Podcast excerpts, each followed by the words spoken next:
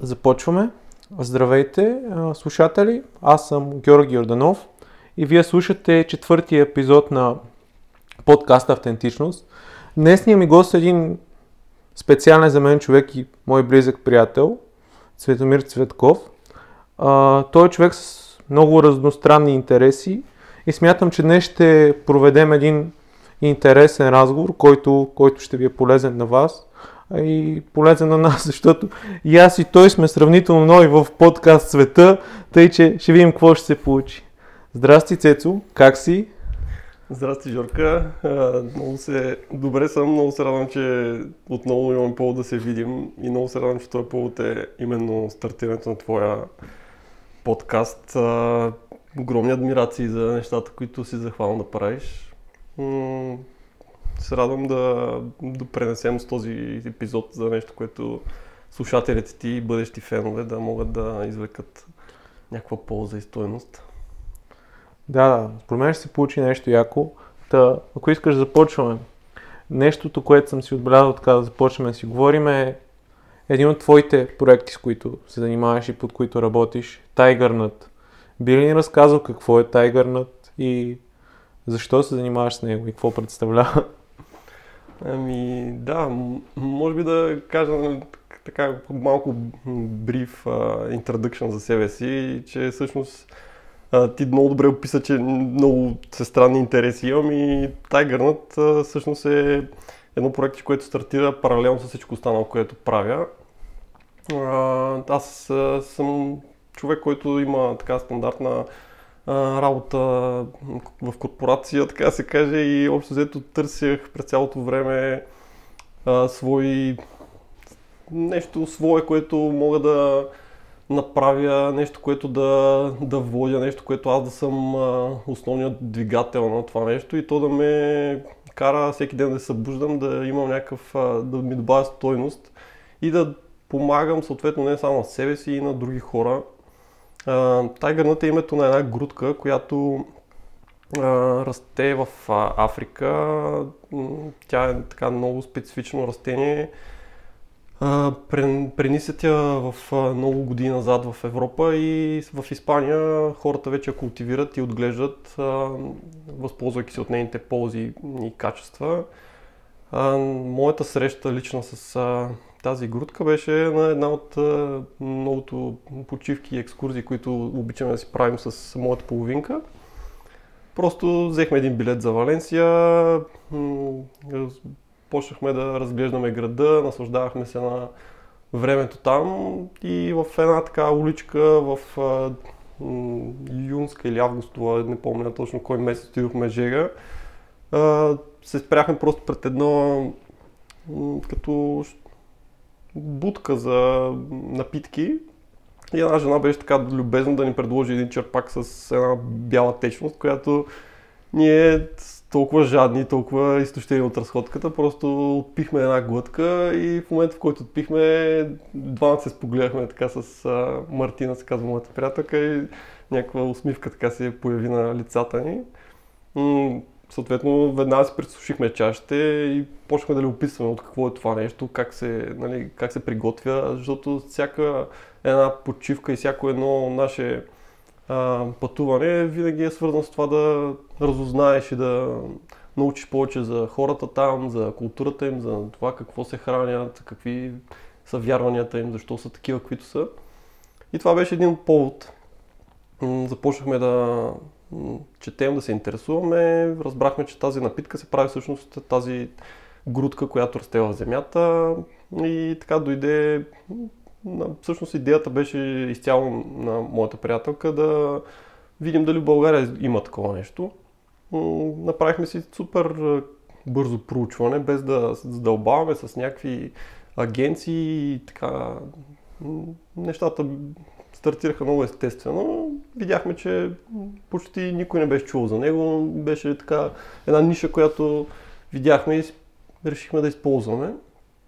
И още на следващите няколко седмици, след като се прибрахме в България, започнахме да а, търсим начин да доставим тази ядка в Тайгърнат. Всъщност, да, името е тайгър нът, но то няма нищо общо, много е подвеждащо, нали? тази нът, която има в фразата. Тази грудка, търсихме начин как да я доставим и да види тя нали, свят и в България и хората тук да могат да опитат. И така се зароди, така стартирахме накратко това нещо. Историята е много дълга, не знам ние колко време имаме да... Имаме цялото време, смисъл, не сме в телевизия, просто си говорим до, до утре, ако искаш, няма проблем. Давай. Ами добре, ти ще, ще ме спреш, когато стана много така многословен. А, като цяло а, беше много забавно още самото започване и самото убеждаване на хората, които са доставчици, за да ни се доверят и да ни направят така първата поръчка. Защото те работиха с а, огромни количества, с големи компании, доставяха с тирове, с а, кораби до целия свят. Общо взето ние. Това от Валенсия, нали? От Валенсия, да.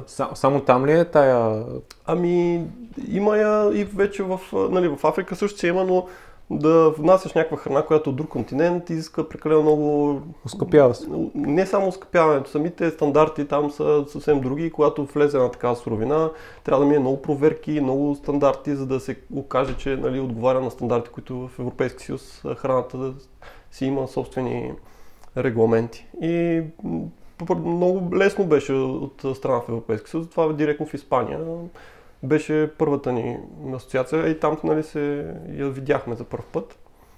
А, та, когато решихме да, да направим първата поръчка, когато а, писахме на един от производителите, защото те са няколко така огромни производители в а, самата Валенсия, а, те м- началото не получихме отговор на имейлите си, никой не ни връщаше.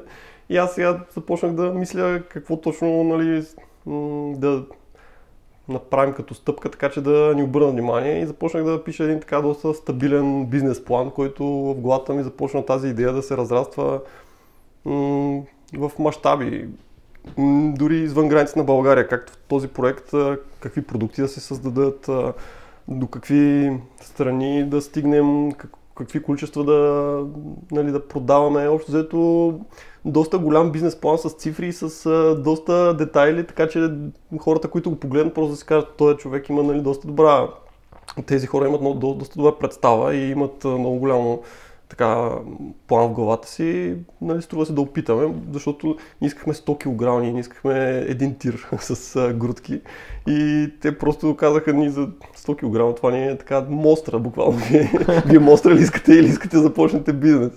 И така, първоначално с а, доста, нали, трябва да оставиш съзнанието си малко да излезе извън границата на, на, на ограниченията, които си поставяш по принцип, за да а, накараш и другите хора да повярват в твоята идея. И така и направихме. То, общо взето разписахме цялата тази бизнес стратегия, продължихме комуникацията и в някакъв момент просто получихме един имейл, в който казаха заповядайте, ще се радваме да се видим на живо с вас.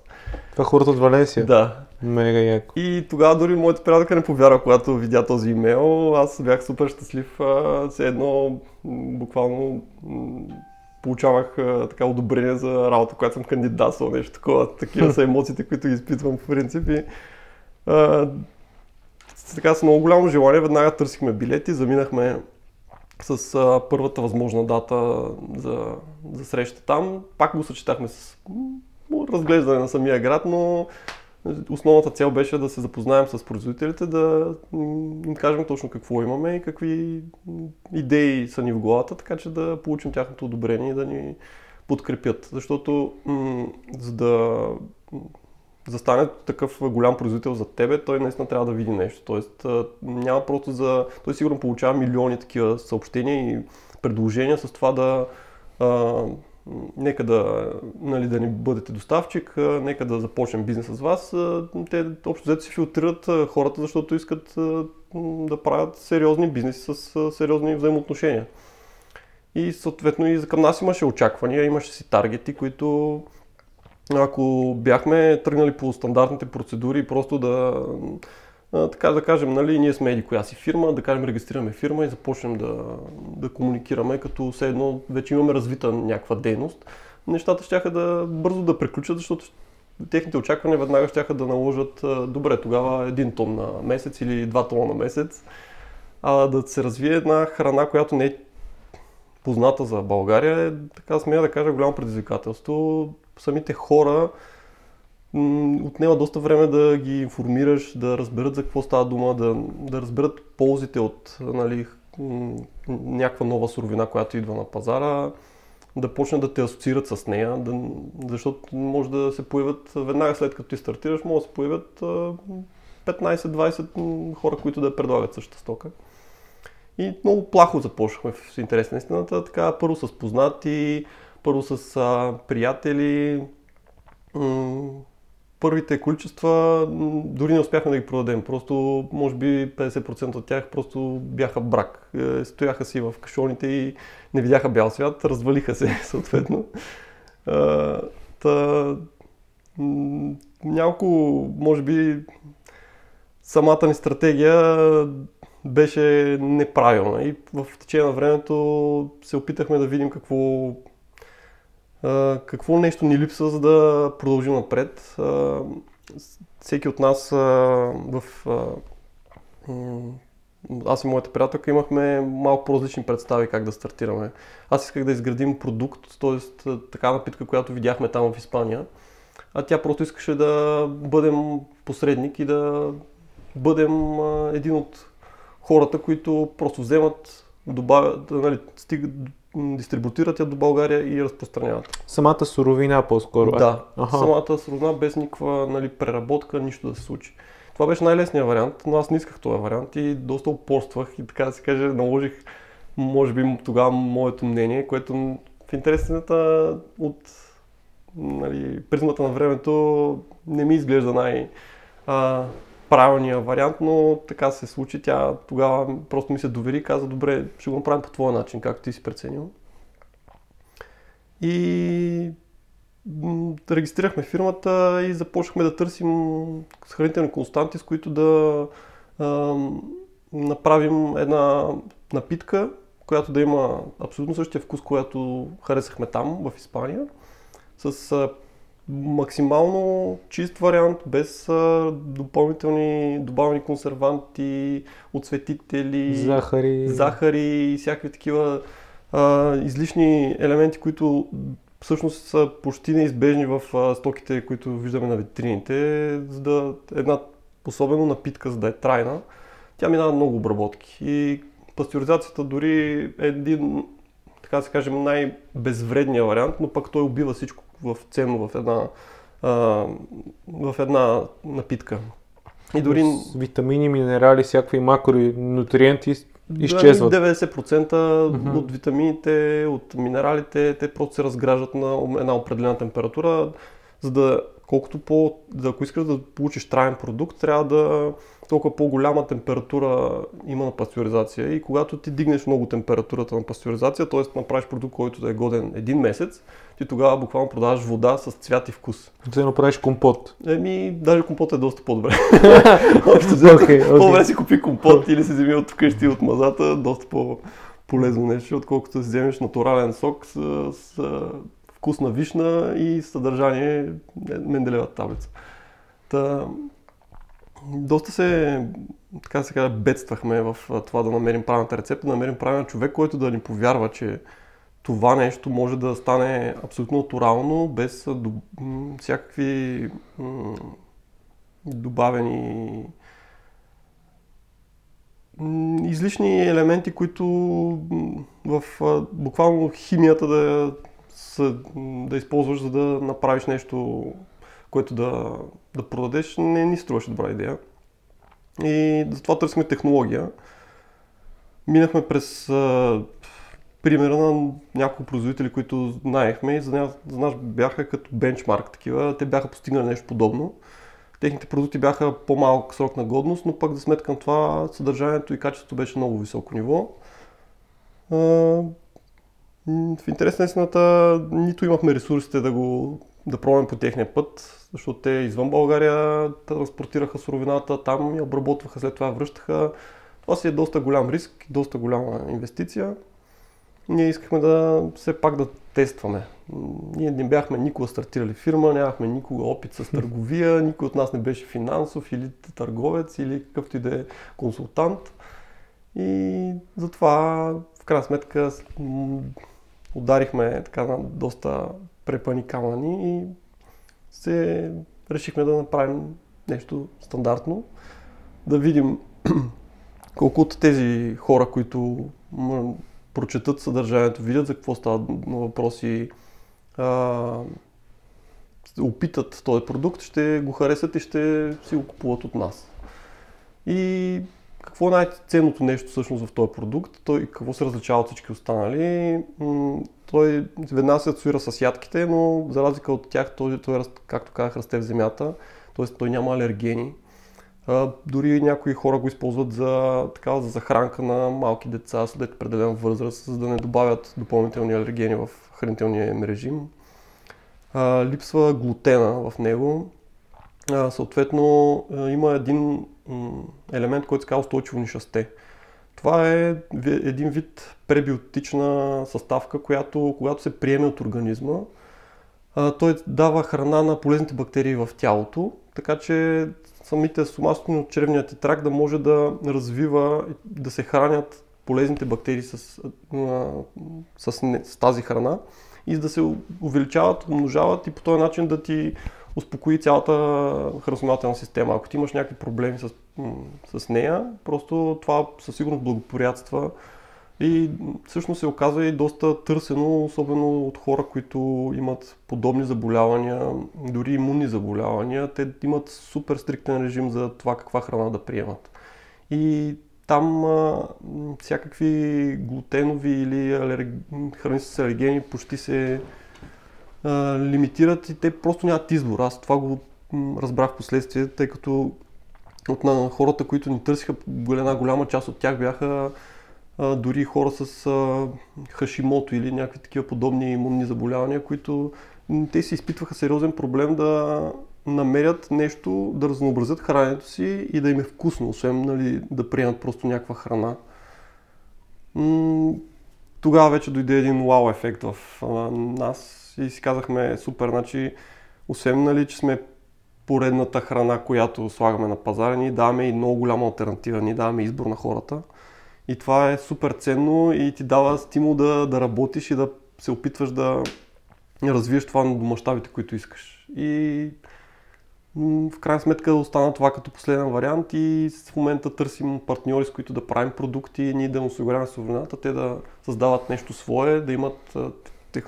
да имат технологията зад гърба си, да имат специалисти зад гърба си и ние просто да не, не, не се наемаме с капацитета и с финансовата възможност на този етап да си го позволим. Затова просто търсим партньорства и в момента дори имаме един тахан, който е точно така направен от хора, които имат ноу-хауто, правят ни от най-вкусните тахани. Може, няма да казвам марка, но просто а, наистина тяхните суровини са, те си ги произвеждат собствено.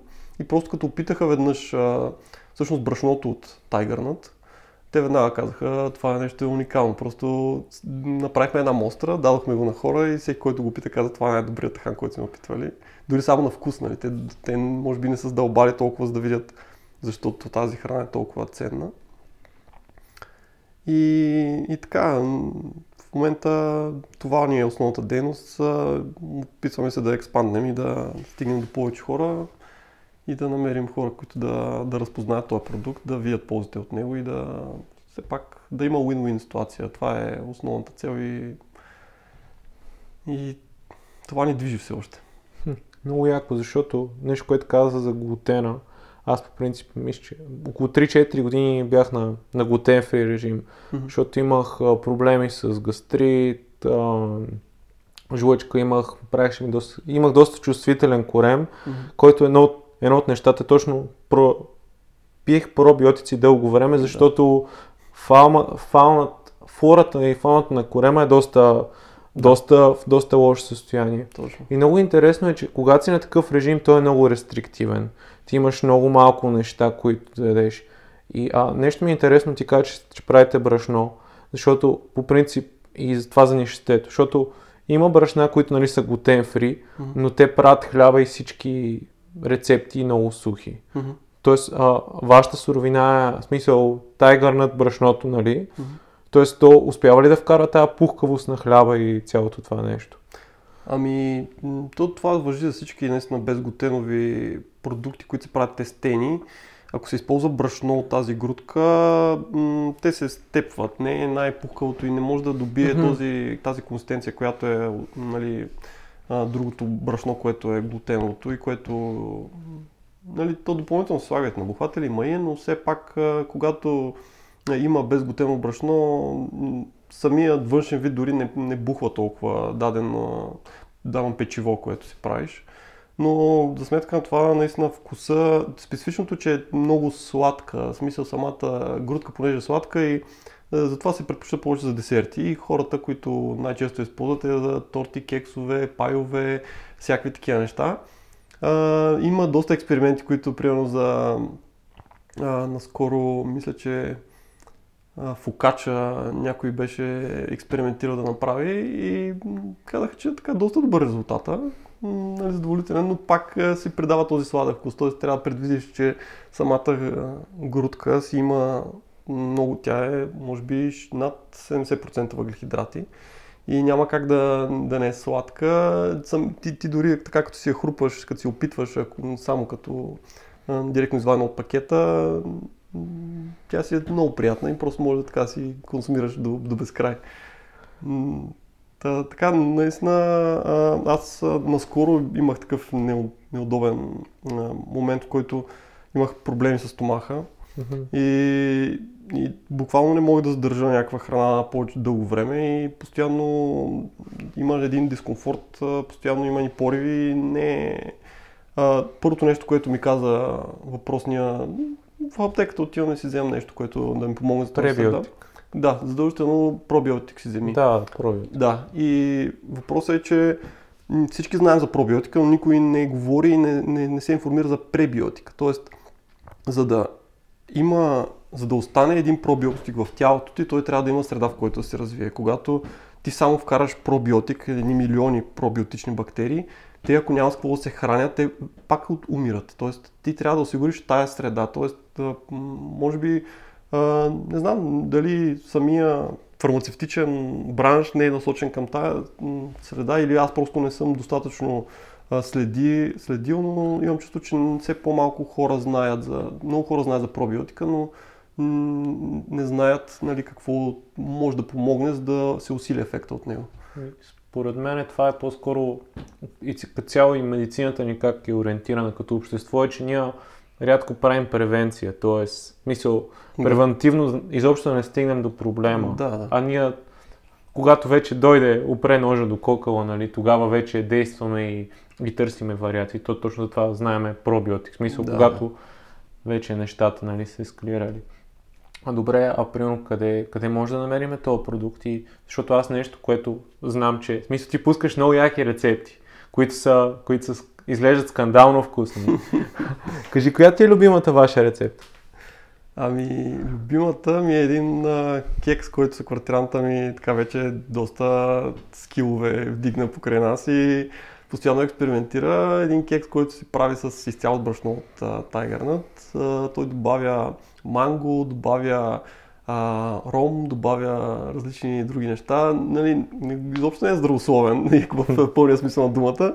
А, има масло, има такива неща, но пък ако си го адаптираш към твоят хранителен режим, става нещо страхотно и а, това просто почти за всеки повод, който има покрай него и близки, веднага това първото нещо, което той прави, прави един такъв страхотен кекс.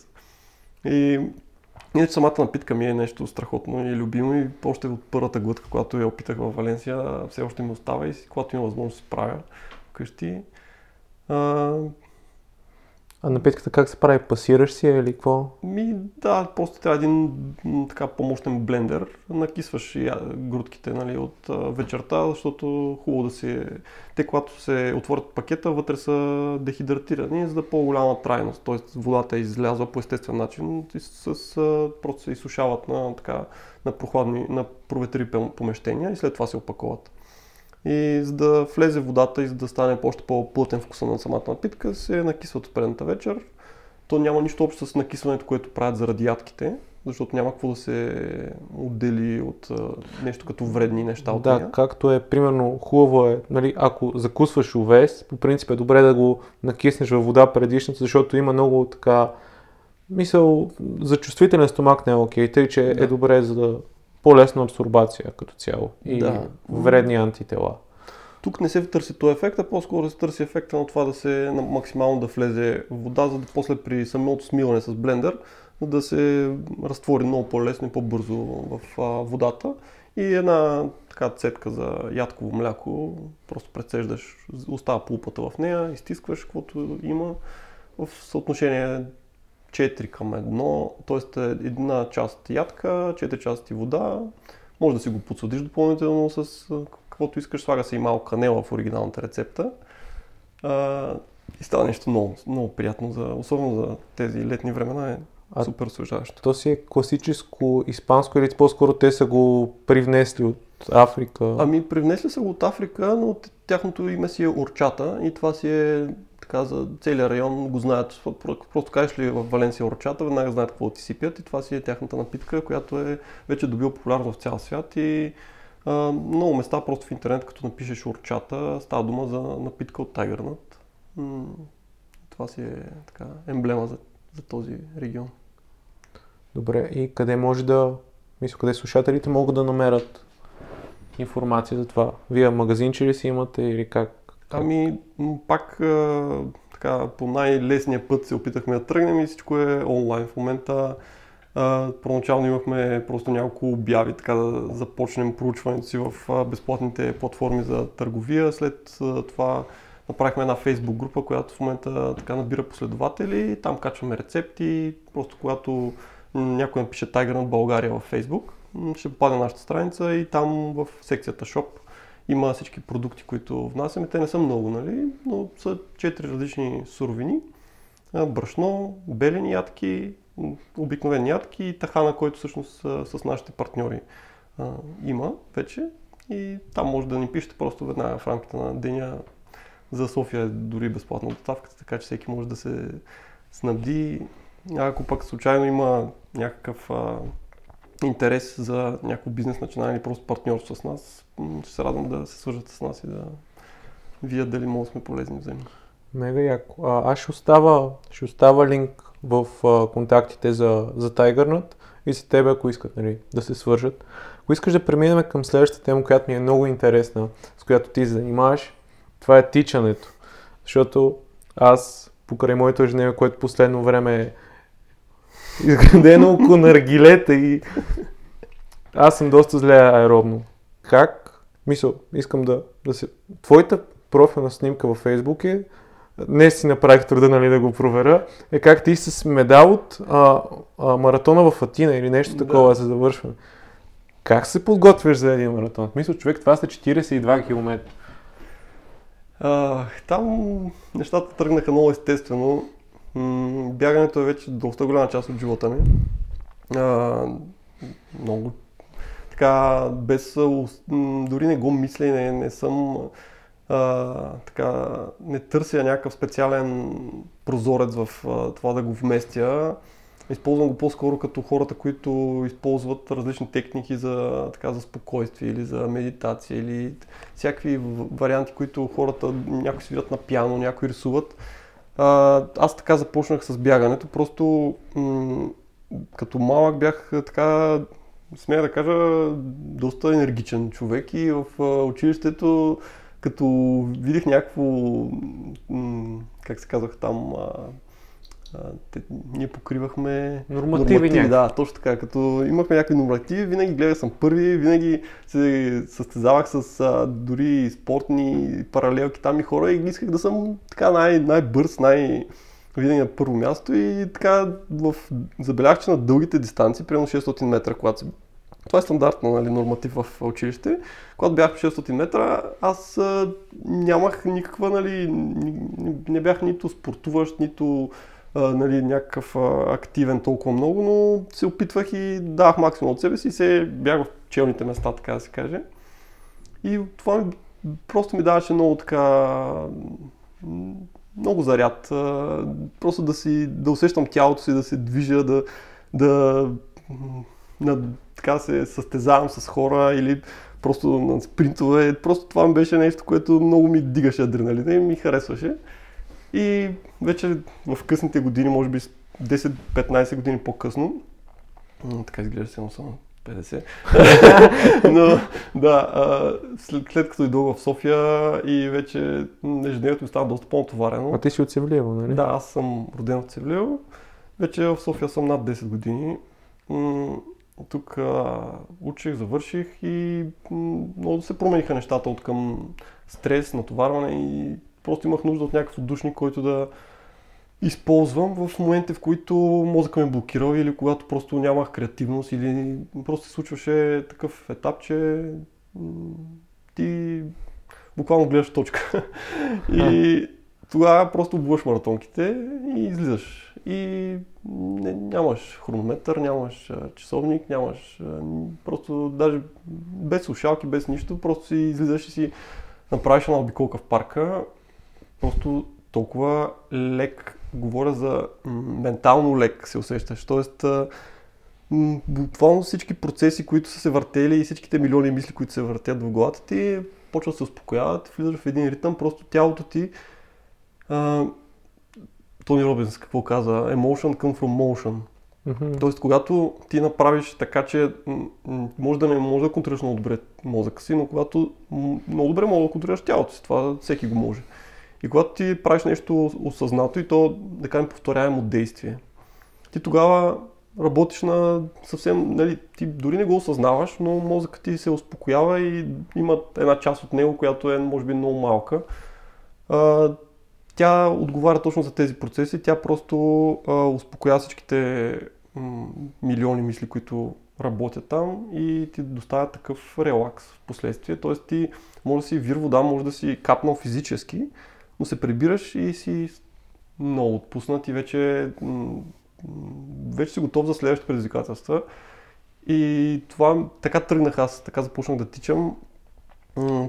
След мене и са квартиранта ми и той пък още повече се нахъса като ме вижда, нали, че аз не спирам, просто тръгвам и, и си правим някакви километърчета. Поставихме си предизвикателства, Добре, ма, ма хубаво смисъл, ти си поставяш предизвикателство, бягаш 3-5 км, а маратон е 42 км. Да, да, за него си трябва подготовка. Как, как реши да се подготвиш пред този голем челендж? В смисъл да, ами... да си кажеш, аз, те, първият ти маратон, този точно в Атина ли или да. имаш и други? Не, това е първият маратон и между другото нарочно си го избрах него. А, всички хора, които питах дали са бягали маратони, които преди да се подготвят за този маратон, те ми казаха, не, не, не, не, не ходи на Атина, това е най-тежкият маратон. Гости си го за десерт. Това хората го използват като, така, като короната нали, на маратоните, защото има си, първо температурата е много висока. Много жега ли? Много е жега, въпреки че мисля, че ноември месец беше. А, много е топло. А, като цяло има си така последните след 300 км. Един маратон, повечето хора може би не знаят, но най-трудно е психически и физически също, но психически най-трудно след 300 км. И тогава в Атина започва едно изкачване, т.е. има един постоянна денивелация, която нали, ти се спускаш и качваш, но там, там така се усеща, защото преди това си горе-долу почти наравно тичал през цялото време, всичките тези 30, 20 няколко километра, 30. И затова хората не го предпочитат. И си го така, когато наберат солиден километраж, тогава отиват и вече си го изтичват а, за нали, норматив буквално и с а, цялата там еуфория, то, това, то е просто нещо изключително. Няма как да, да го опиша сега, но м- аз 40 и няколко хиляди човека стартират, като нали, много малко са Uh, има дистанции и 5, и 10, uh, и 21, но нали, м- мисля, че Абе, да не казвам 100%, но мисля, че над половината от тези 40 хиляди участват на маратона, т.е. на най-дългата дистанция. И си изисква сериозна подготовка. Аз тогава малко така по... Подготвях се от гледна точка, че четях литература за хора, които бягат дълги дистанции. А, имах покрай мене вече в обкръжението хора, които тичат на доста така солидни километри, 100 км на Витоша, 100 км на Стара планина. И си мислих, че просто щом 100 км му минеш 42 да не можеш да сбягаш. Обаче, нали, едно е да, да ги минеш, едно е да бягайки да ги минеш. Тоест, а, а, 100 км на Витоша и аз съм ги минал няколко пъти, но в няколко части от трасето просто си ходех, просто защото не мога да си дигна краката повече от 10 см от земята. И... А то за 24 часа ли си взима Витоша 100 или как е? Ами, мисля, че има някакъв а, такъв а, диапазон, който трябва да завършиш. Не съм сигурен, че е 24 часа. За 100 км на Стара планина, което всъщност не е състезание и може би все по-малко, не е много популярно, точно поради тази причина. И това го прави не толкова хубаво, може би, защото не е популярно. А, там има време, 24 часа, трябва да стигнеш от а, точка А до точка Б. Т.е. то се ходи изцяло по билото на Стара планина. Ага. Започва се от хижа Мазалат и се свършва на хижа Ехо. И това е най-живописната част на, ако искаш да си избереш маршрут, който да бягаш а, повече от 16 часа и да не спираш да имаш гледки, това е маршрута, който може дори да не бягаш, просто да се разхождаш по този участък. Уникално. Минават се над 10 върха, 15, не знам, не съм сигурен. Нали, някои се подкосяват, някои може да си ги скачиш. Има вия ферата, която някак да не минеш. Просто има си един връх купен, който а, той е част от трасето. И го прави още по-предизвикателно, още по-яко и това също нали, след маратоните едно от най-приятните трасета е това за мен. И започнах с малко 5 км, пробвам колко дълго мога да тичам, съответно слушаш тялото си през цялото време, когато усещаш болка да, дали в корема или в вече мускулите ставите. В някакъв момент просто трябва да натрупаш километраж, за да разбереш дали можеш да постигаш нещо. Защото доста хора казват не мога да бягам. И как разбрах, че не мога да бягаш? Ами направих 2 км и ме заболя гърба, заболя ме коляното, заболя ме рамото. Е, добре, ти, ти, ти вкарваш ново а, движение и, и нов интензитет в а, ежедневието си, който до сега не си го правил. Нормално е ставата или там част от, от тялото да ти даде някакъв сигнал, че това не е естествено за него и да ти се реагира с болка. И ти ако си кажеш, че това не е за мен, защото аз питах болка, за мен не е нали, устойчиво и не е правилното мислене. В, като всяко нещо трябва постоянство. Примерно ти се занимаваш с фитнес. В фитнеса да. не си можел от първия път да дигнеш 20 кг или 50 кг или 60 кг на лежанка.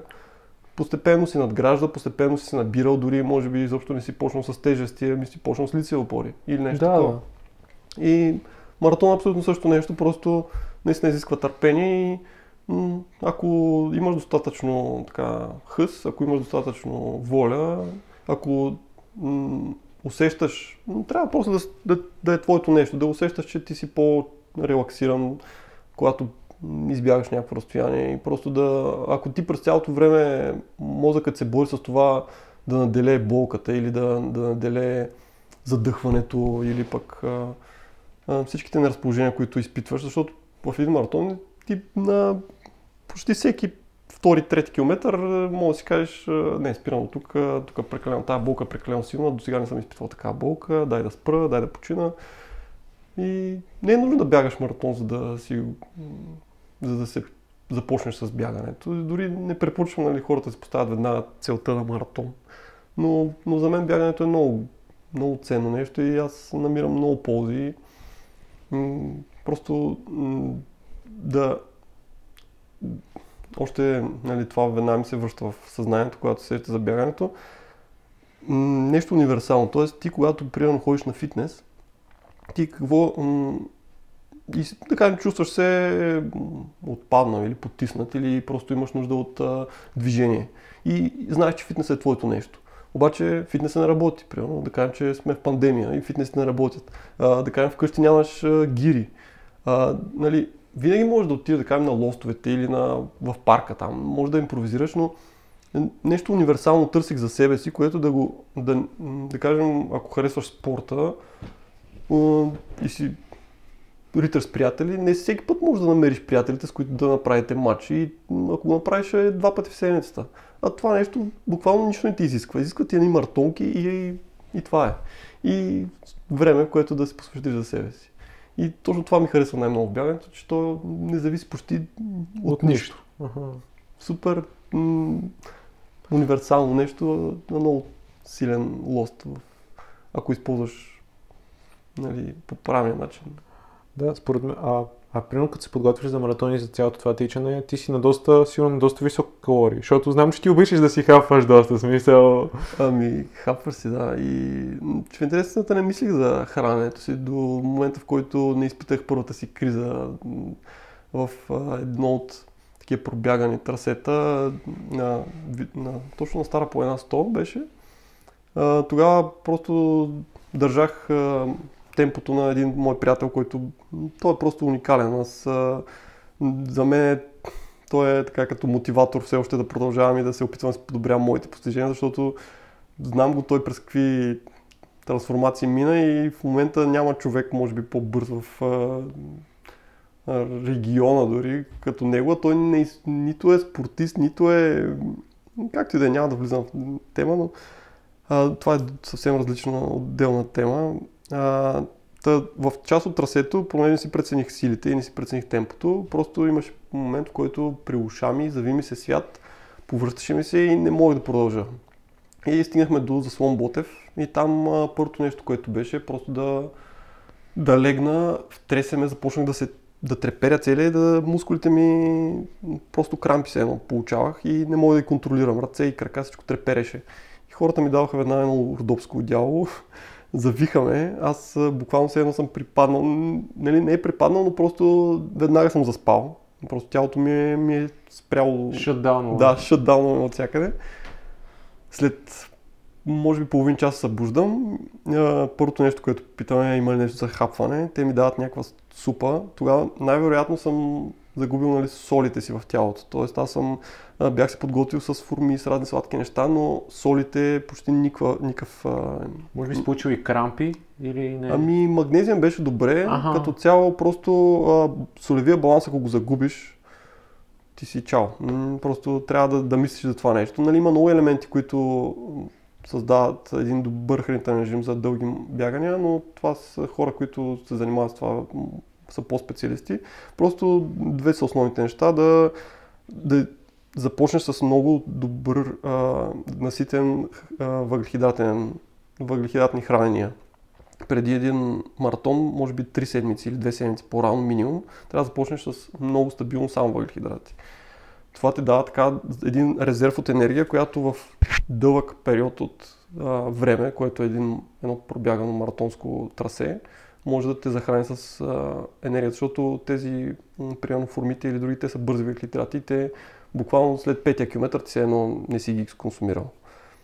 И, и така това за режима наистина м, трябва да се внимава и много да се мисли за това нещо. М, Аз вече съм на етап, в който не го мисля до, до рамките на 10-15 км, не мисля за, дали съм ял, дали съм закусвал, когато излезе да тичам, дали какво съм ял предния ден.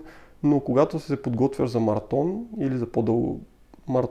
ултрамаратонско бягане, просто това е едно от основните неща, които трябва да се имат предвид. С какво ти, нали, подготовката, насищането на тялото с определени а, хранителни вещества е супер важно. И ти това си, може би тази информация се натрупа от нещата, които каза, че си чел, нали? Защото си спомням, че аз преди време четох родени да тичат точно за племето Тара Омара, Точно. които са били точно на такава високо въглехидратна диета през цялото време. А има ли опция, примерно, да си точно в обратното, в кетоза да се вкараш и да... Кетоза е така да си на супер ниски въглехидрати Да. и все едно... От мускулите. Ми, Да то от мазнините, да. В смисъл, Ага. реално да, енергията, която се, се изразходва е на база мазнините, които имаш тялото. Ами, подозирам, че има доста такива хора, защото буквално ако видиш участниците в маратонските бягания, има всякакви форми, всякакви килограми хора. Така че не съм запознат, но със сигурност това може би дори е по-добре, ако си такъв човек, защото ти имаш някакъв резерв, т.е. ти имаш откъде да взема тялото ти. И точно за ултрамаратони това по-скоро е предпоставка за добро постижение, отколкото стандартен атлетичен човек, който процента на мазните в тялото му е много нисък или нормален. Да. Не е окей. Нали? М, Примерно Краси, Краси Георгиев, мисля, че това е един човек, който си поставя брутални а, цели. А, беше правил 24 часа на пътека, беше си правил след това някакви такива през Балканите, обиколка на България. Сега мисля, че от, през няколко страни минава това е последното му предизвикателство. Та той е човек, който ако някой се заслуша в историята му, съветвам го да, да се поинтересува повече за историята на този човек. Той е бил буквално кюфте. В смисъл, Ами, той е аз- минал през много брутална трансформация. Аз наскоро му слушах в 2200 подкаста. Той при, при Георги Ненов в Сръх човека има, има епизод. Супер. И той е, той е бил на доста високо ниво готвач в, Да. в, Англия. В Англия, да.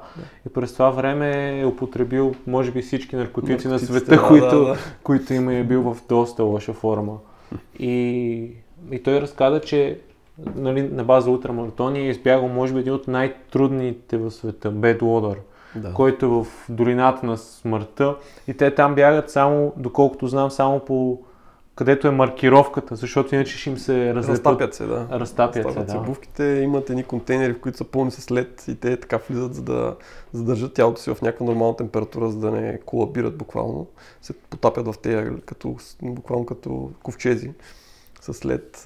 Той си причинява много сериозни неща. Той правил едни от най-тежките бягания в... сев- Сега ще излъжа дали в Северния или в Южния полюс. Там мисля, че за да се класират, най-голямата бройка от участници е до 15 примерно. Закачат си една шейна, пълна с провизиите, с нещата, които за няколко дена им трябват и започват да, да ходят. Тоест то- там бягането е с, нали, с ски или с такива снегоходки и през дива див участък и хората подписват сериозни декларации, че просто ще... Ако замръзнат някъде или ако не ги намерят, просто това не се дължи на организаторите. И, и той тогава мисля, че имаше една много интересна история как беше помогнал един човек да... да не съм сигурен дали в този маратон или в, в този ултрамаратон или в някой от другите, но така човека беше... В последствие се оказа, че един мултимилиардер, който си, и той си поставя така, просто явно търси адреналина в вече други неща и постигна доста неща в живота си и той му беше помогнал, за да без него сигурно ще да загуби живота си.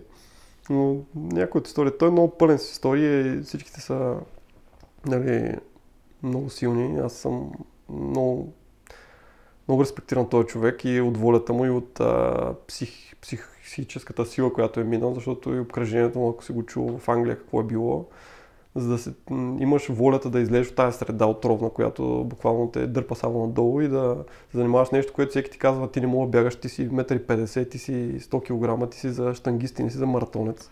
Да, него структурата, както съм гледал, не, да, и той си го каза, че не е да... Той е набит от всякъде, той е просто... А, нали, по нищо не мога да кажа, че това е човек, който бяга ултрамаратони и то стотици километри.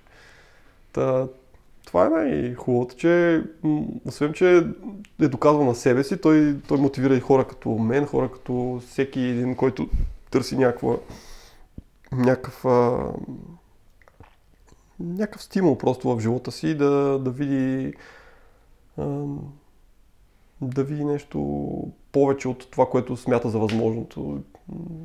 Това е... Аз същото го изпитвам, когато успея да се... когато завърших а, Атина, тогава просто нали, си казах, ако щом това го мина, просто има нещо, което да не мога да минеш. За мен това беше много, много сериозно предизвикателство. Аз не, не, бях изобщо сигурен, че ще успея. Нямах, нали, бях мотивиран, но, но чисто физически не се чувствах подготвен до така степен, че да, знам, че на 100% ще го приключа този маратон. И дори преди стартирането си казах е, още едно нещо ще направя. Ще оставя телефона и защото аз бях с приятелката ми само в Атина и нямах никакъв друг познат човек там. Казах, за да съм сигурен, че го завърша, просто ще оставя телефона, няма да оставя никакъв вариант и ще, просто ще й кажа сутринта, чакаме се на еди кое си място, ще дойда, чакай ме там, просто някога ще дойда, не знам кога, ще дойда. И, и беше супер зареждащо просто да, когато я видях и да успея да го приключа това състезание беше много, много голяма емоция. И, и като го приключи, къде, къде смяташ? Мисъл, беше достигнал физическия или психическия си лимит? Ами, аз тогава през цялото състезание си мислех, че съм достигнал физическия си лимит в интересната им. Борбата с мозъка е нон-стоп. След 300 км постоянно започва една борба с съзнанието ти да се откаже ли това, тая болка достатъчно, дали не си причинях травма, дали не направих нещо, сега, сега толкова дълго не ме е боляло, толкова силно ме е боляло. И ако почнеш да мислиш това нещо, просто си обречен. И то това е едно от страхотните неща на този маратон, че по време на цялото трасе има, да кажем, банди с сцени и започват при някаква рок банда след 5 км да свири точно преди финала. След ти вече на ръба на силите, буквално се отказал, обаче чуваш някаква музика, усещаш адреналина в тебе, че запира, виждаш огромна група от хора, които ти казват браво, браво, финиширал си, давай още малко, още малко, ти си на 10 км, а те ти казват още малко, нали? Ама просто емоцията просто трябва да насочиш на друго място, т.е. мисълната дейност, ако я насочиш на друго място, километър след километър след километър след километър се случват нещата, но тогава си мислех, че съм на ръба на физическите сили. Не, съм, не бях сигурен, че успея, честно казвам.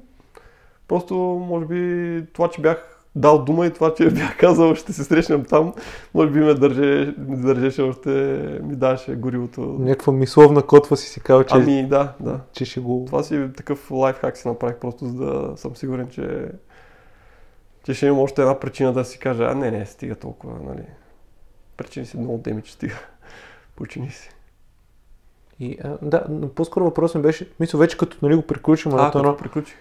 беше изцеден физически или психически? При следващата някой ден си каза, няма да свърша нищо повече или всичко ме боли. как, какво, кое от двете беше? Или и двете? Ами...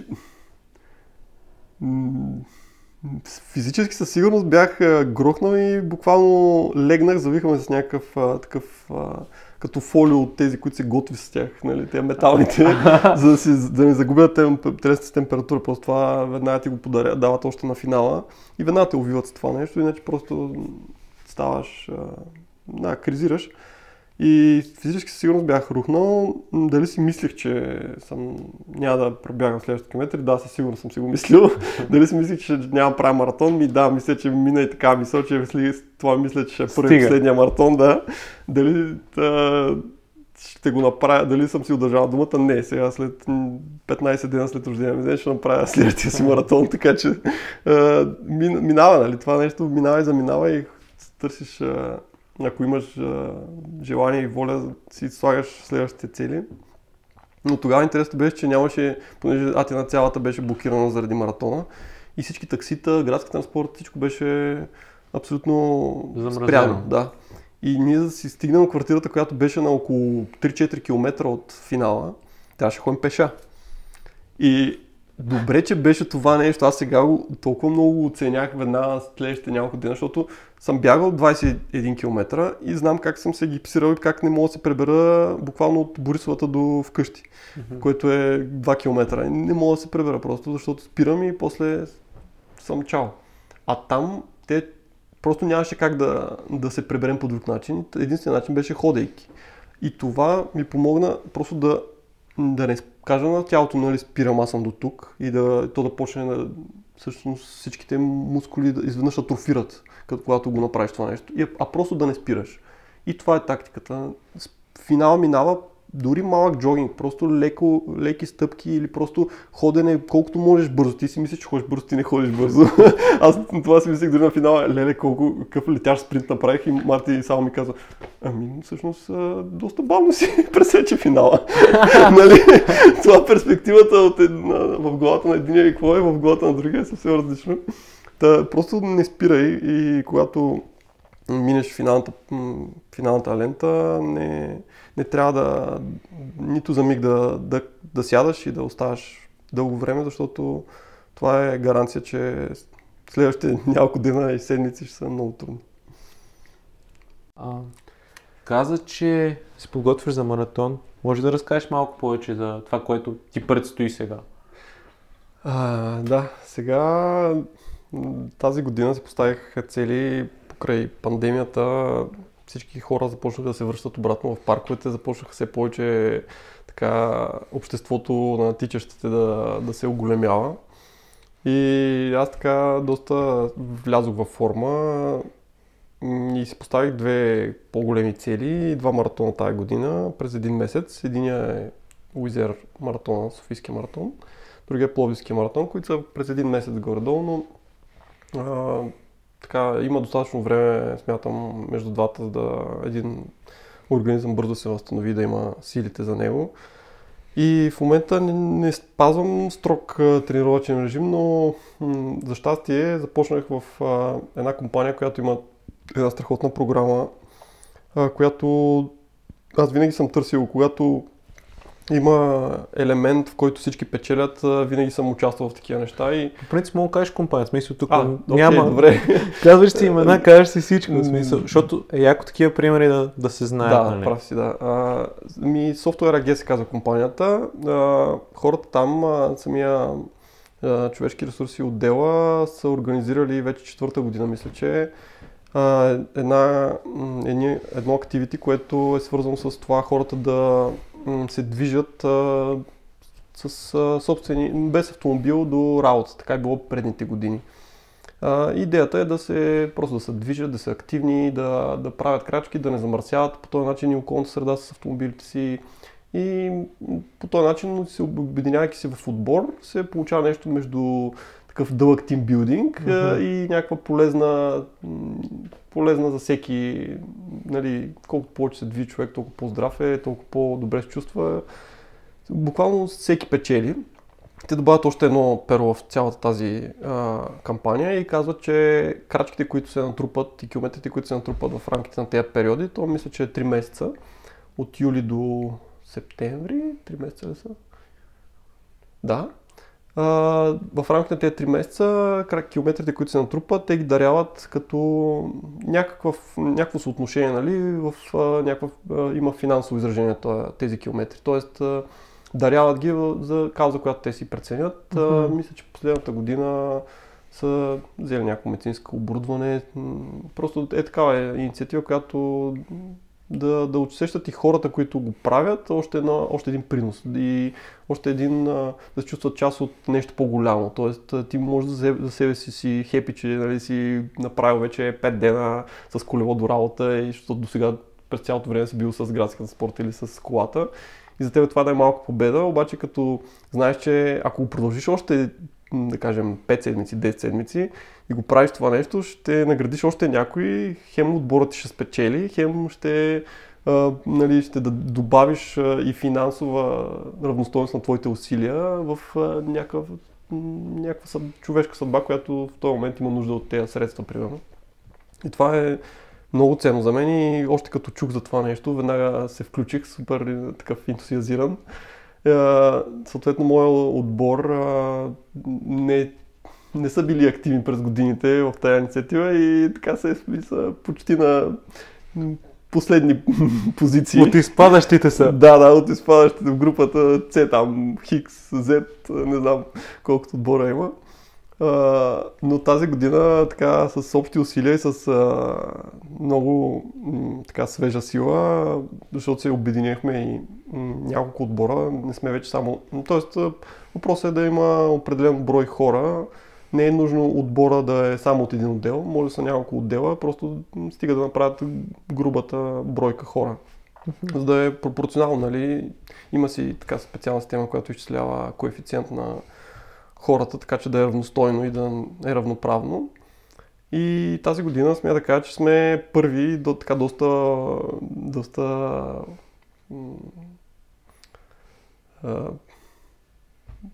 се вижда края на състезанието и ние см, почти няма, няма шансове да, да ни махнат от първото място. Та, много съм ентусиазиран за това нещо и много, много подкрепям компанията, хората, които стоят за всичко това нещо. И това ми е подготовката за самия мой маратон, да се върна на въпроса ти преди 5 минути. Подготовката ти от работа? Ами да, работата ми даде така абсолютно естествена подготовка и на ден правя, може би, между 10 и 15-20 км. Ма и... тичане или какво правиш смисъл? Ами в последните сега седмици преди маратона основно тичане. Преди ги съчетавах, защото в инициативата можеш да караш колело, можеш да ходиш и можеш да бягаш.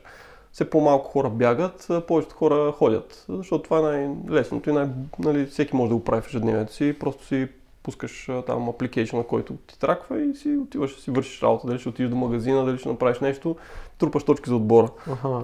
И нали, вече не е свързано с това да ходиш до работа заради пандемията. Тоест сега вече просто трябва да генерираш две събития, две активитета за деня и трябва да имат определени параметри тези активитета, да, да кажем да не превишават 20 км на ден и ши, ходене или бягане и 60 км колездене.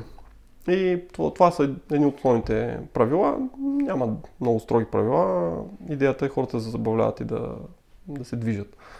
Та, така, това ми е абсолютно достатъчно и с, може би, предпоследната седмица на маратона ще направя едно по-дълго бягане и мисля, че това ще приключи подготовката. А по принцип два маратона в толкова кратко време не са ли много? Няма ли?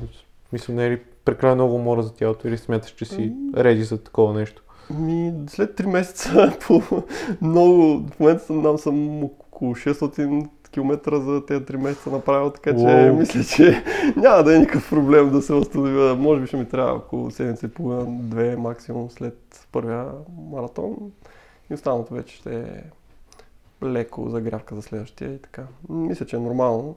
Много хора са правили доста по-сериозни неща. Познавам хора, които имам голям респект към тях, които са правили по 5-6 маратона на година. Това буквално е било от маратон на маратон така, през 2 месеца. А, така че това мисля, че е много лесна задача. Сега остава да се представя и аз на ниво. Така че Супер. очаквам го с нетърпение. А, добре, а, ти в началото нали, каза, че, си че работиш в IT, IT сферата, в корпоративна среда. Как, как намираш баланс между тези хобита и това нещо в корпоративната среда? Защото първо нещо, като уточнение, по принцип, ние, ние, с, ние с теб се познаваме от корпоративната среда и това е много яко, че там може да срещнеш хора с много различни и твои интереси. Но, мисля, първо не сме програмисти, в смисъл това е, Да. това е като обясняваш на хората. Как, какво се занимаваш ти в твоята IT работа, в твоята корпоративна неща, нещо, в което реално ти, нали, ти изкарва сигурния доход? Какъв е, с какво занимаваш там? Ами, от няколко години се посветих в а, сферата на информационната сигурност и в момента това е попрището, в което така влагам най-много усилия и имам най-голям интерес да, да научавам и да се развивам. А, опитвам се да го приплитам с а, начина ми на живот и честно казано м- не търся да кажем работата и след това да мисля Ама това как ще го... как ще ми се развие ежедневието, ако работя, да кажем, от, на нощни смени, примерно, или как ще, как ще мога да си гледам евентуално бъдещето семейство, когато а, трябва да съм в офиса всеки, да кажем, в 7 часа сутринта, да, или да работя с американски смени, или нещо такова. Просто много добре, работил съм много неща през годините и съм а, минал през а, всякакви професии, ако мога да се кажа, дори много такива неща, които хората не с... м, така, буквално за да се изкарват някакви средства, особено когато бях студент, а, нямаше нещо, което да откажа да работя, просто защото такива бяха времената. А, но сега, след м, той, може би, опит и, и така зрялост, която натрупвам, сега избирам работата ми и, и това, което ще самите ангажименти, които поемам като, като служител на дадена компания, така че да, да описват моя начин на живот и да не правя компромис с начина си на живот. И това мисля, че е по, по-доброто решение, поне за мен, тъй като ако а, някакси доста хора правят компромис с себе си за, нали, то, то е, аз съм го правил и то много пъти, просто е, че до един етап. След това вече а, трябва да, да, да знаеш кое е ценно за теб и, и кое не бива да влиза в разрив с, с а, всъщност с ценностите ти, с това, което искаш ти да постигнеш и с а, това как искаш да си представиш живота си. Ако искаш да си го представиш нон-стоп на а, нали, гонейки заплата след заплата или да кажем бонус след бонус а, за сметка на семейство или сметка на друго е окей. Въпросът е да ти да го искаш и да си ходиш към него. Има много варианти, всеки сам си избира пътя. Да, спомних си преди няколко месеца с тебе си говорихме точно на тази тема, как мисля, в корпоративна среда по принцип много лесно мога да стигнеш до етапа да си като хамстер в, в колелото. М. Все едно да, да търсиш повишението, да търсиш одобрението, което по принцип не го получаваш в личния си живот. Смисъл, Да, да. според мен е, не искам да обиждам никой някакви хора, които наистина са прекалено компетитив в това нещо, Мгм. компенсират някакви неща, нали, които са, които Може им, да. им, им липсват. Да.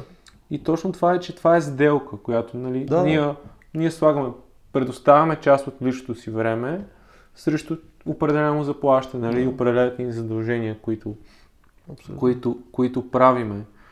Обаче, според мен, много е важно да, да си уточним параметрите и да знаем ние какво даваме и, какво, какво, се, какво се изисква от нас. Много добре оказа. Наистина това си е сделка и, и трябва да си абсолютно наясно с а, тези параметри, които, т.е. буквално договора, който го подписваш, не говоря за договора за работа, но договора, който си подписваш сам със себе си, трябва да, да си напълно ясно с всички негови клаузи и да, после да не съжаляваш, че ето сега карат ме да вземам он-колове или карат ме да вземам извънредни смени или ето сега а, трябва да пътувам а, един месец командировка. Ами, окей, в смисъл ти си го преценил това, виж кое е ценно за теб. Ако виждаш, че това ще е нон-стоп ежедневие, ти това ще е нон-стоп работата, прецени дали си струва. И дали този компромис, защото в някакъв момент хората събират, събират, събират някаква така напрежение и, и е, овърбърнват, когато се струпват много задачи и много а, така стрес в работата и съответно се изразява в семейството или в близките им отношенията. Но това съм го виждал и аз съм го правил и, и при мен се е случвало. Е, Не е файн и не е, не е окей, когато не си наясно с тези неща и когато не си даваш сметка. Просто губиш нещо много по-ценно от, от повишението или от работата. Да, ти се чувстваш много зле в, в този момент. Смисъл, ти много зле се чувстваш в чисто работната среда, в която ти отделяш ни 8-10 часа на Ми, ден. да, общо взето. Защото ние с теб имаме в HP сме работили двамата и аз там се чувствах супер зле и просто исках, исках часовете ми да приключат, което не е, не е окей за... М, Ти, ти това после го изкарваш на семейството си, на приятелите, на всички, ти не си, не си окей. м, да.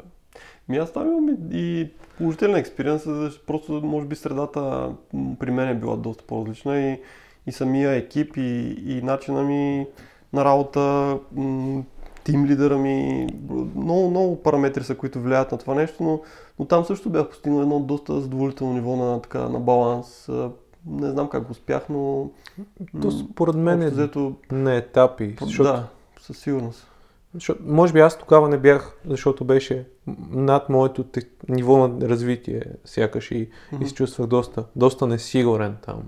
Да, важно е, важно е ти как, колко комфортно се чувстваш на даденото място, дали, дали ти се подценяваш, дали, дали пък см- смяташ, че всъщност ти си най-умния в стаята, което е другата крайност. Не е окей да си най-умния в стаята. Това значи, че трябва да смениш мястото. Просто усетиш ли, че ти си човека, за който всички се допитват, а, трябва да търсиш развитие, според мен. И, и да, не трябва да, да свикваш с някакво статукво и хората трябва да а, през цяло, във всяко едно отношение, така, дори с, и с тичането, ако ти имаш някакви страсти и искаш да ги преследваш, а, не се задоволявай с някакви средни неща.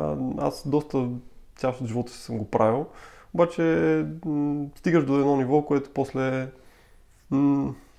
не знам, питаш се, абе, това ли е, това ли мога да, това ли беше най-голямата ми граница, това ли е най-високата летва, която мога да направя, това ли е най-доброто, което мога да постигна? И такива въпроси, ако си ги задържа в а, колата си на 50, а, ще се чувстваш много кофти.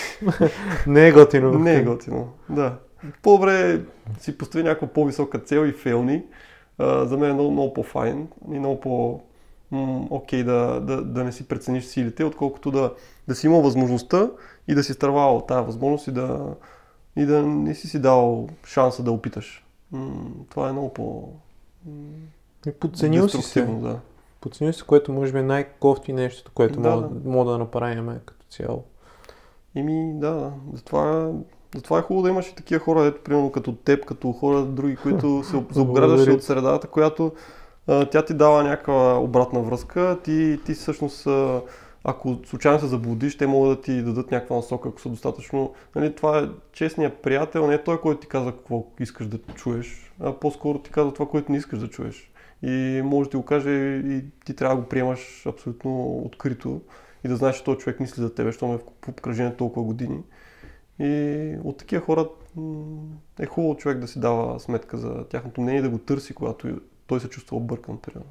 И то дори не е, дори не е толкова. Понякога, не знам, ние с тебе сякаш се нацелихме на един етап в, в някакви такива търсения, защото на мен, може би на теб, което последно време повлиява, е свръх човек като цяло. И- Да. И Жорката, който е, Жорката е голям уникално позитивен, може би един от най-позитивните хора, които някога съм срещал и реално. Той ми е вдъхновението да ги правя тия неща. И според мен е точно това е важно е така да се, да се обграждаме с хора, които искат да се развиват. И Да. хора, които гонят някакви неща. Супер ценно е това нещо. То, как беше репликата? Ти си а, сумата от средно статистическата сума от а, Петте човека. петте човека, които Да, са да, от тях. Така че м, много, много смисъл има в тази реплика и м, всеки трябва да помисли, нали, кои са тези пет човека, които са най-често около него и да, да види дали сумата му харесва, дали математиката излиза. Ми да, реално на база изборите, които правиме, ние мога да, мога да разбереме къде ще стигнем. В смисъл не, е- не, е, много, не е много трудно да, да разбереме дали се проваляме или Изобщо. не. Да. Как, какви са твоите начини да си търсиш твоето личното развитие? Какви са ти методите? Книги, запознанства, пътувания? Кое ти е най- най-приятният начин да се, да се срещаш с нови неща? Защото нали, един начин е да го прочетеш, да го изпиташ, да го видиш. Ами напоследък, а, не само покрай Жорката Ненов и покрай теб, но просто подкастите наистина станаха много голяма част от а, ежедневието ми и то може би защото просто ето ти като още един плюс на това да, да кажем да, да тичаш, слагаш си едни слушалки и съответно а, независимо на каква тема имаш интереси, каквото и, каквото и да ти е а, важно за теб, а, в един Spotify има толкова много съдържание или в един YouTube.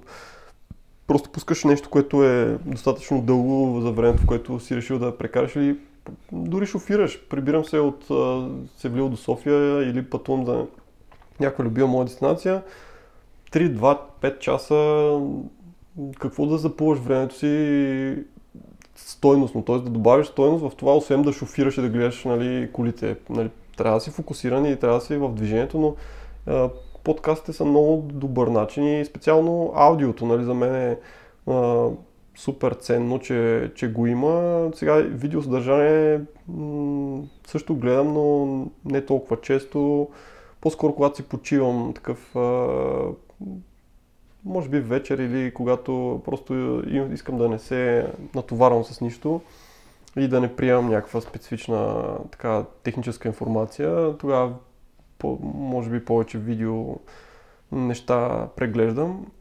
Иначе като цяло имам доста така списък с книги, които още не съм прочел и постоянно слушам и се обогатявам и от твой подкаст и от а, други места, просто хора, които знам, че, че, че за мен са някакъв филтър. Те хора са а, постигнали нещо и, и знаят а, много добре къде са в света. Като кажат някаква нова книга или нещо, някакво ново заглавие, просто си я записвам и при следващата възможност слагам си я до нощното шкафче и вечер си разлиствам и така. В момента имам няколко книги, които са просто чакат да дойде техния момент. И книгите с тях, та- с тях започнах. Майка ми още, когато бях малък, тя започна така доста сериозно да се информ- информира.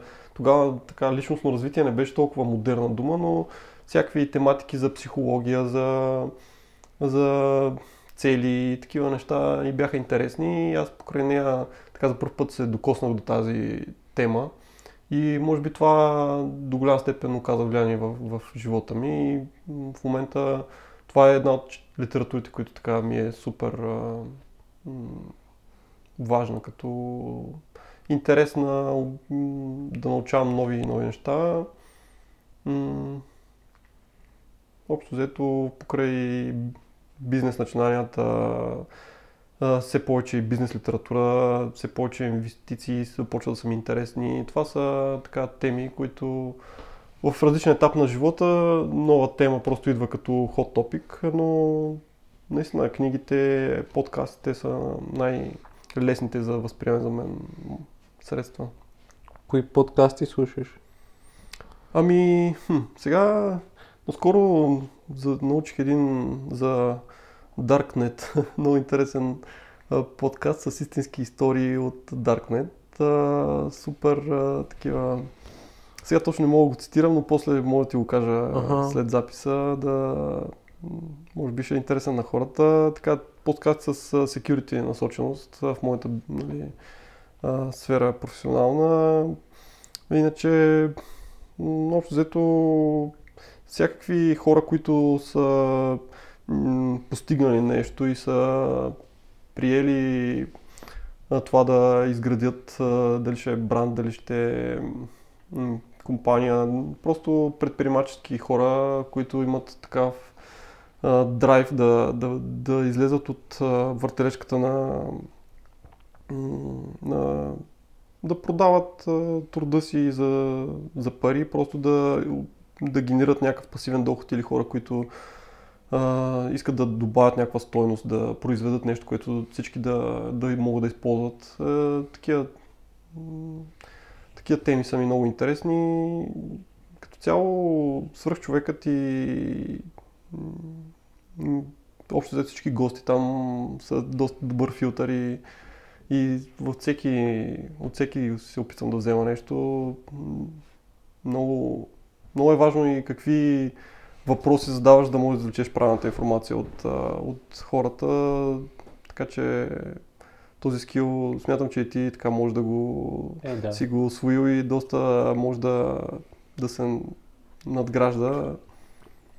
По този начин много повече съдържание и добавена стоеност идва и за хората. Това са основните неща, които се сещам. Нямам някакви такива по... по-нови неща, като аудио или видео материали. Например, през годините някакви книги, които са ти повлияли, така, да са променили като цяло мирогледа ти. Да, ами сещам се сега за, веднага за една, м- сега Иван Иванов мисля, че беше Спиралата Иво, на Иво, Иво Иванов, Кривата на щастието. Кривата на щастието, да, благодаря, че ме поправи. Това много силна. Просто всяка история а, не знам, хора, които са изпаднали в, м- дори в най-тежката си дупка, мисля, че м- само е тази книга да прочитат, друго нищо не им трябва. Буквално толкова съдържание, толкова истории за воля, за сила, за, за това как надскачаш възможностите си, как преодоляваш някакви трудности. Има и много тъжни истории, наистина да се запиташ за какво, нали, такива да те върнат към тебе самия. Но тая книга толкова много истории и всяка буквално всяка е някакъв а, такъв неошлайфан диамант и всяка може да ти, да ти отвори нов свят и, теми за размисъл. Тая книга ми е препоръча Боян се казва момчето. Изключително силна книга. Препоръчвам я. Не е тежка за четене. А, дори аз може би много бързо я прочетох на фона на останалите книги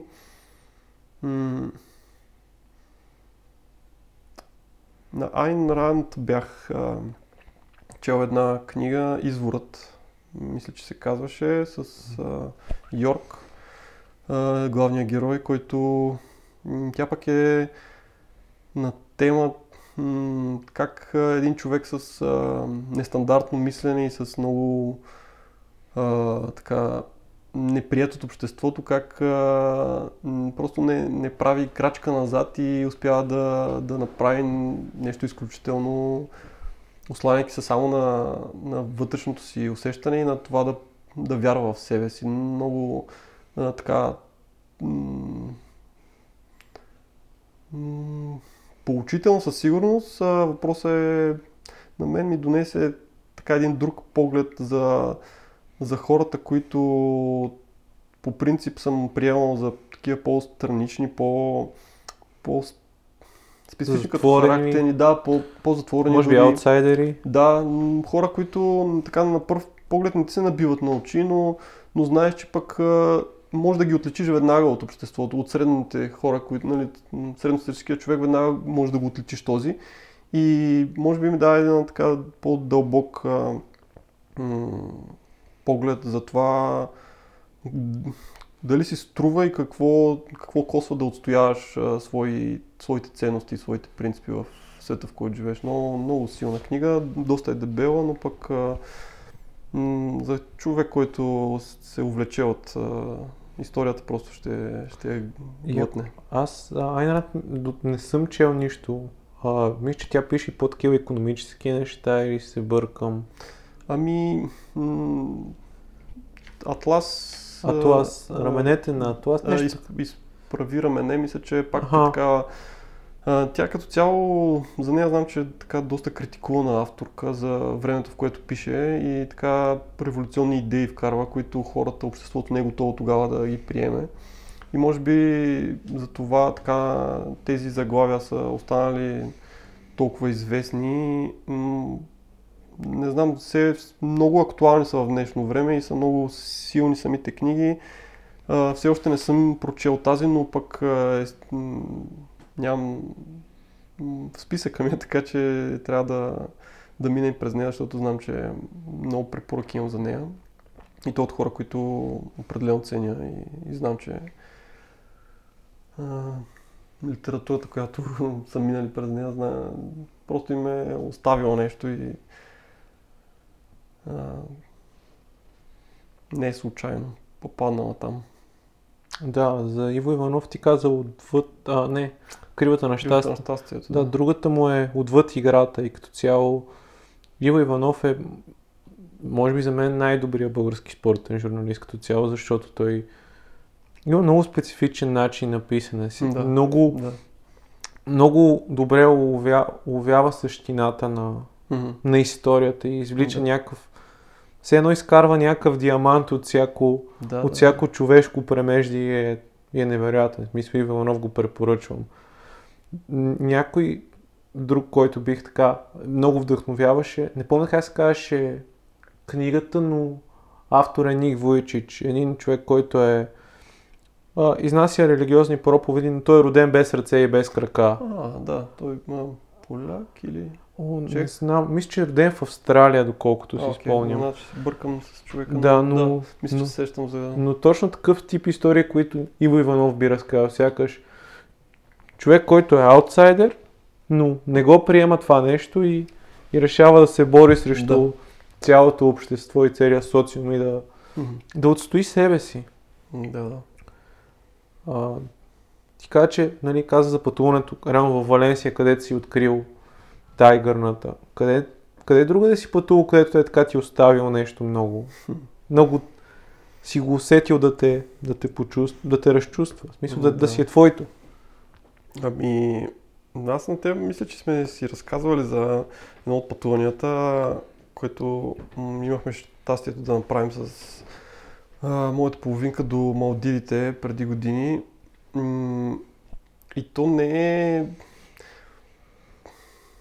просто не искам да, искам да избягам от контекста на Малдивите, както в момента се възприема нали, за а, място, което хората отиват да се женят, хората отиват да а, си изкарат годежа там или нещо, просто да нали, си го поставят като така чек в таргет листата, просто защото са Малдивите. Нали.